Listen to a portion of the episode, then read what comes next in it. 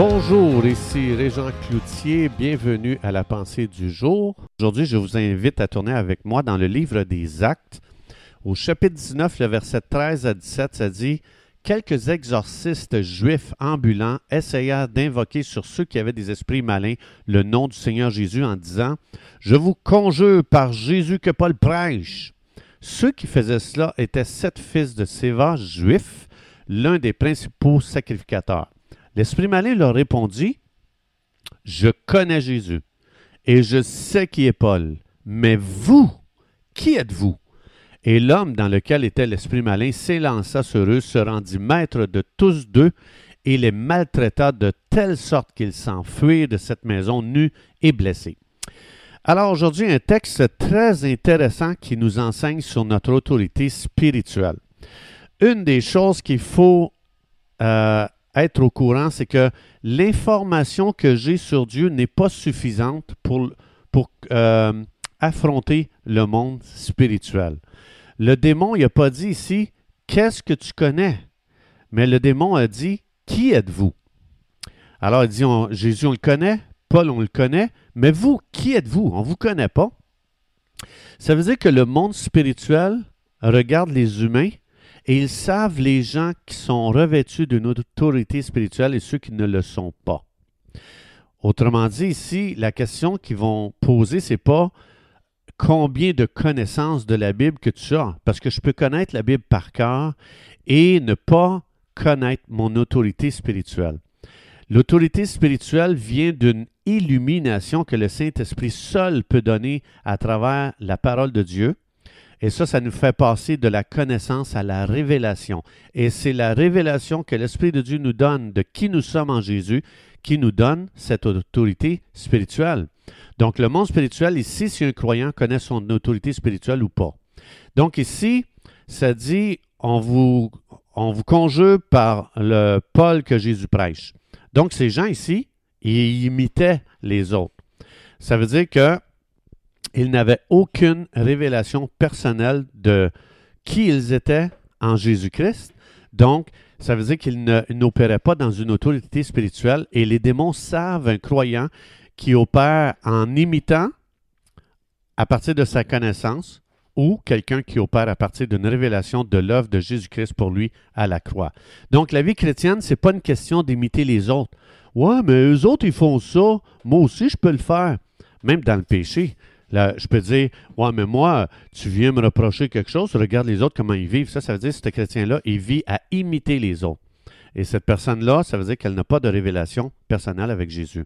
On est appelé à avoir une relation personnelle avec Jésus, peu importe les autres. Donc, quand quelqu'un vient te voir pour un problème et que tu leur donnes une promesse et qu'ils te répondent Ouais, mais moi, j'ai essayé ça plusieurs fois puis ça ne marche pas. Bien, ça, ça veut dire que je n'ai pas de révélation et que je vis à imiter les autres. Ce qui donne une puissance et une autorité spirituelle aux croyants, c'est une révélation, comme je disais tantôt, donnée par le Saint-Esprit de qui nous sommes en Jésus. Il a dit, qui êtes-vous? Il est en train de, pointer à leur, à leur identité. Et ils n'ont pas été capables de répondre qui ils sont.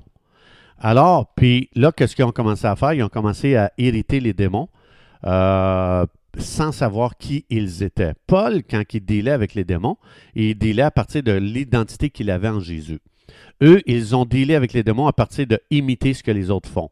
C'est pour ça que des fois, même dans l'Église, je peux commencer à imiter ce que les autres font sans moi-même en avoir une révélation. C'est important qu'on prie, Esprit de Dieu, c'est tu es le seul agent révélateur. Je te demande de me donner une révélation de qui je suis en Jésus.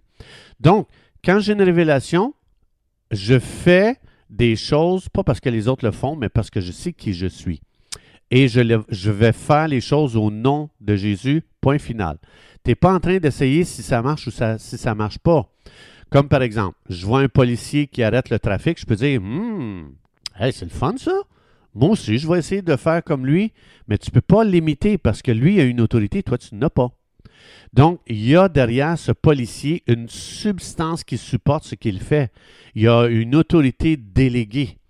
Donc, il y a des chefs derrière lui qui supportent son autorité.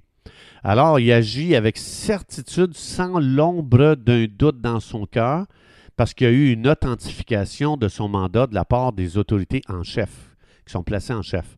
Donc, nous aussi. Donc, si moi, j'essaie de faire comme le policier, parce que je suis impressionné de voir que les automobilistes s'arrêtent, puis obéissent à son autorité, puis je dis, hey, moi, je vais essayer de faire comme lui. C'est sûr et certain que tu vas être déçu quand tu vas t'essayer. Dans la vie chrétienne, quand je suis déçu de ma vie chrétienne, ou je suis déçu, euh, je ne sais pas en général, ben ça, ça veut dire que je vis à imiter les autres. Il y a une différence entre imiter les autres et agir parce que je comprends qui je suis en Jésus. Le monde spirituel, il sait quand quelqu'un veut utiliser son autorité pour devenir quelqu'un ou pour vouloir impressionner versus utiliser son autorité spirituelle pour aider les gens que Satan oppresse. Euh, qui vivent sous l'oppression démoniaque. Acte 10, 38, ça dit Partout où Jésus allait, il faisait du bien et il délivrait les gens qui étaient oppressés par le diable. Donc Jésus utilisait son autorité pour aider les gens qui avaient été endommagés par le monde des ténèbres, par le royaume des ténèbres, mais Jésus ne faisait pas ça pour se faire une renommée. Donc, quelle est ma motivation quand j'utilise l'autorité spirituelle de, je ne sais pas moi, prendre autorité sur le monde des esprits? Cette motivation doit être que je veux aider les gens à être libérés de tous les dommages qu'ils ont reçus par le monde spirituel. Donc, l'autorité spirituelle nous est donnée par Jésus pour faire du bien aux gens euh, qui ont été détruits par ce monde de ténèbres. Donc, il ne faut pas confondre autorité spirituelle et connaissance. L'œuvre de Jésus envers nous nous a assis sur un trône d'autorité spirituelle, Éphésiens 2.6. Je suis assis dans le ciel. C'est une position d'autorité. Donc, je, ça veut dire que je ne regarde pas les circonstances à partir de la terre vers le monde spirituel. Je regarde les situations euh, à partir de mon trône d'autorité vers la terre. Donc, euh, par l'autorité que Jésus m'a conférée, je commande à cet esprit de, parce que je suis assis sur un trône d'autorité. Ils n'ont pas le choix d'obéir, pas à cause de ma connaissance, mais à cause de cette révélation que l'Esprit de Dieu nous donne, euh, qui nous est communiquée à travers l'œuvre de Jésus-Christ pour nous. Donc Jésus m'a placé au-dessus du monde spirituel des ténèbres. Il m'a assis dans, dans, le ciel, comme le policier qui a été placé au-dessus des citoyens. Pas parce qu'il est le plus fort puis il est le plus grand dans la société. Donc parce qu'il y a tout un monde de puissance et d'autorité derrière lui qui le supporte. Donc les démons, quand on fait juste penser, les démons, ils dorment pas, ils mangent pas, ils s'épuisent pas. Moi, oui. Mais ça m'enlève pas mon autorité, ça diminue pas mon autorité mon autorité m'a placé au-dessus d'eux autres, peu importe leur grandeur.